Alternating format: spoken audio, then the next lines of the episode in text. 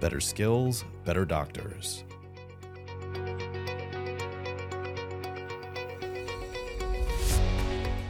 Join Rebecca Ong and Michael Peluso from TCM Hub as we go beyond the nuts and bolts of clinical practice to navigate some of the more challenging aspects of being a self employed physician.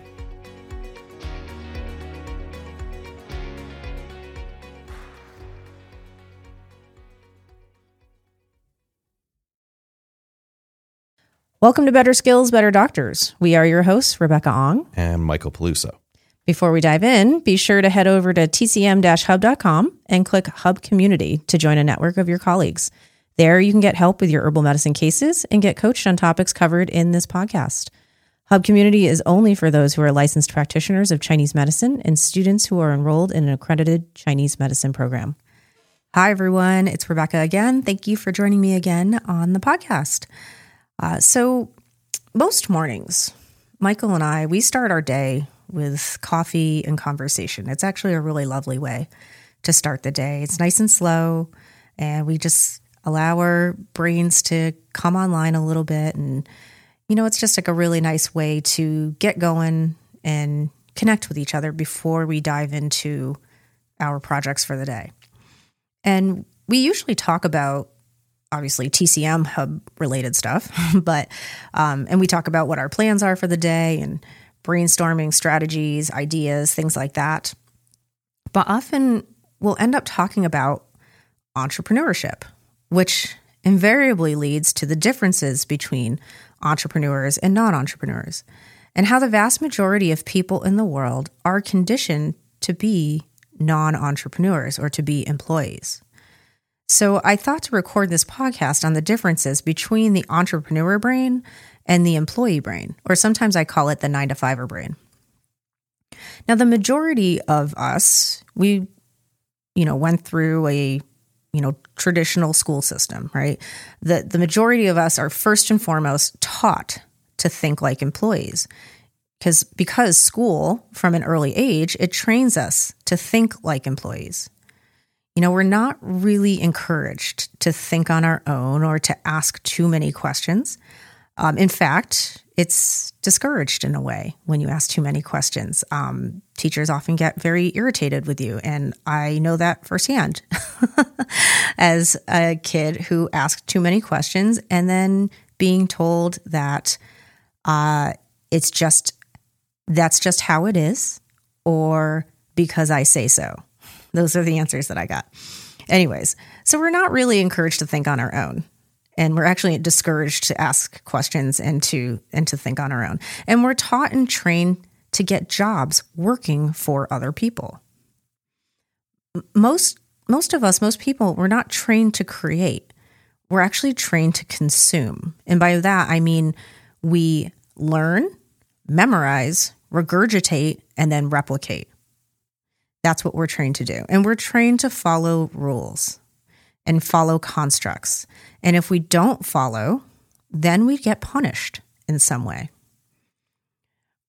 We're also trained to follow authority and to wait for directions as to what to do next in an effort to follow a standardized path. And if you follow that standardized path, then we are told that we will be safe.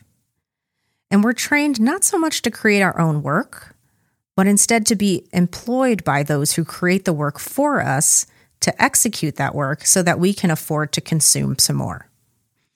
And we're also trained into the construct that value is based on the time we put into our work. It's the classic clock in, clock out mentality, right?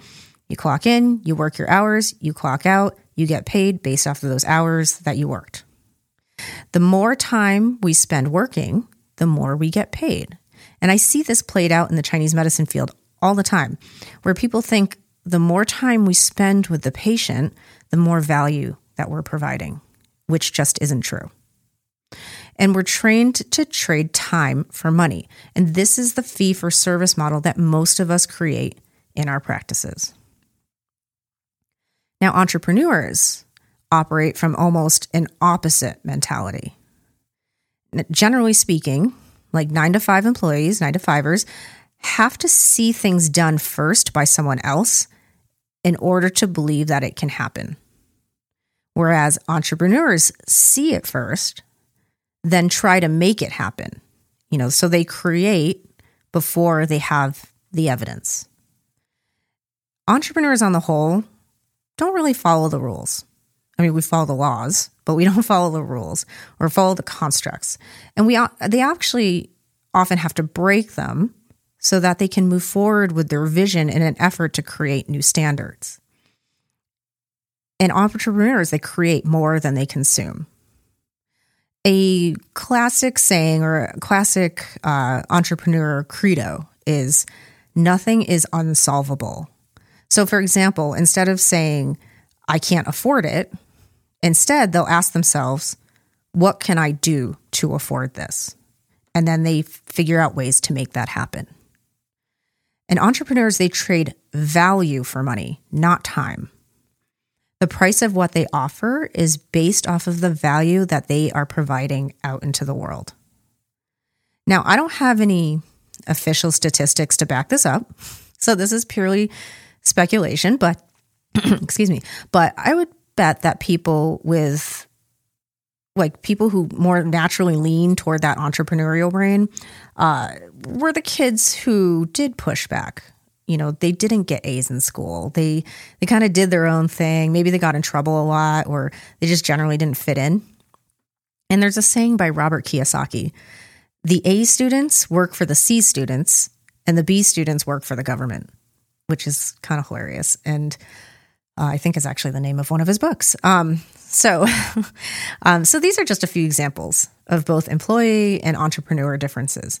So it's really easy, like you know, just off this limited ex- what I just talked about, it's easy to understand why when people argue over things like taxing businesses or how people are running their businesses or how they should be running their businesses and what's considered quote unquote fair, there will never be a consensus.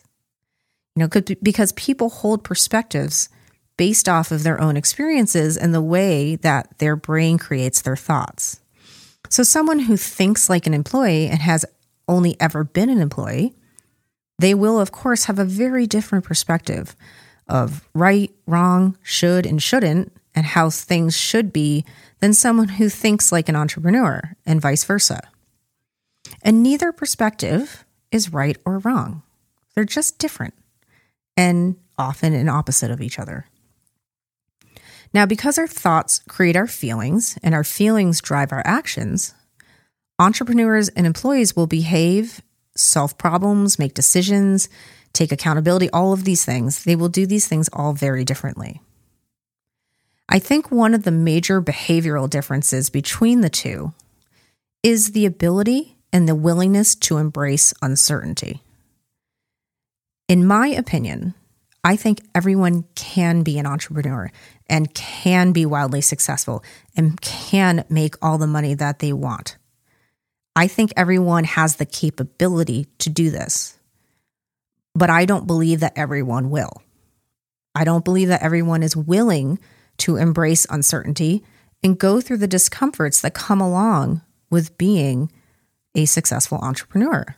And the discomforts, meaning the discomforts that come along with not having a guaranteed paycheck, of surrendering their perceived control and safety, of becoming a salesperson now responsible for their own income, the discomfort of paying close attention to their cash flow, or of facing scary new things and doing them anyway, and the discomfort of allowing people to be wrong about them, which is a big one and really important. And there's nothing wrong with that. There's nothing wrong with not being willing to be uncomfortable. As an entrepreneur, I agree that it's not going to feel good for everyone and maybe not going to, you know, be everyone's cup of tea. And frankly, you have to be just a little bit crazy to willingly put yourself through this shit. But this podcast is targeted for Chinese medicine physicians who are running their own practices. And if you are currently in business for yourself and you want to succeed, whatever your definition of success is, then you're going to have to be willing to embrace uncertainty. And if you want to be in business, stay in business and reach your dreams, you have no choice but to be okay with discomfort. And you'll have to put in some serious work and commit your time and energy into training your brain and your nervous system, which is also known as your mindset. You can't have the business of your dreams while holding on to the safety of an employee mindset. It just will not work. Becoming an entrepreneur requires an identity shift, specifically shifting from employee to entrepreneur. Now, some of you may be saying, well, I own my own business. That means I'm an entrepreneur, right? And technically, yes. If you go by the dictionary definition of entrepreneur, which, uh, according to Merriam Webster, is one who organizes, manages, and assumes the risk of a business or enterprise. If you own and run your own practice, then this describes you. But despite technically being an entrepreneur by that definition, many of you still have an employee mindset. You may be financially responsible for your business, but you're still an employee within the business that you own. You've created a job for yourself in the company that you happen to also run. And it feels, for a lot of you, it feels more like the business is running you instead of you running your business. And I see many of you treating your patients like they are your boss because they provide you with your paycheck. You're obligated to do what they want, or you're obligated to take direction from them. This is not entrepreneurship. These are the same trappings of employment. Being an entrepreneur is so much more than owning a business, being able to set your own schedule, and taking on financial risk. Being an entrepreneur is an attitude and a mindset. If you are at a point in your career where you're doing pretty well, you know, meaning you're paying your bills and paying yourself, and you've got to this place from a place of survival, or as we like to call it, brute force and ignorance, and now you want to grow and do big things, but you think that means ramping up what you've already been doing uh, and sacrificing even more of your personal life and priorities, then it's time for an attitude adjustment and an identity shift. You cannot get to the next destination on your journey with the same mindset and the same identity that has gotten to where you are now. This next phase, it requires totally different tools and a totally different you. Now, I'm in the process of creating a brand new program that helps take you through this next version of yourself. It's designed to transform you from being an employee in your business who is exhausted, feeling trapped, overwhelmed, and on the way to burnout to the CEO entrepreneur in the driver's seat of your business. And it's going to be very cool. And as far as I know, there's nothing like there's nothing like this, no other coaching program that's available to Chinese medicine physicians out there. And I'm still putting the full details and the curriculum together, but what I can tell you is, aside from it going to be amazing, um, but what I can tell you is that it's not going to be available for everyone. And I'm purposely putting very specific parameters and requirements on who can join this program. And the reason is because the content is just not for everyone at every stage of their career. It's only for people at a very specific point in their career. And because the last thing I want to do is for someone to enroll in this only to realize that they aren't ready for this type of transformation and that the program doesn't have value for them at this point or stage of their personal and professional development. I don't, I, in short, I don't want someone to invest in something that they will not use. It, that does not serve anyone when that happens. So, there will be an application process and it'll be ready to roll in early 2024. So, that's my small whisper about what's coming up. So, stay tuned on that. Okay. Well, that's all I have for today. Um, if you need help with getting unstuck, getting out of your own way, and wanting to step into a higher version of yourself, then life and performance coaching may be exactly what you need. Head over to tcm-hub.com slash living practice or click living practice at the top of the page. There, you can read more about coaching for self employed Chinese medicine physicians and schedule an introductory chat with me. If you found this episode valuable, please share it with a friend. And if you could be so kind as to take a moment to leave a written review in your Apple Podcast app or rate us on Spotify, we would Spotify, we would really appreciate it. Thanks for listening and consider for considering new perspectives. Talk to you next time. Bye. Rebecca Ong is a certified professional life coach for Chinese medicine physicians. She is not a certified financial planner, financial advisor, or accountant. Life coaching is not a substitute for therapy, medicine, or medical treatment. Anything discussed in this podcast is for general education and entertainment purposes only.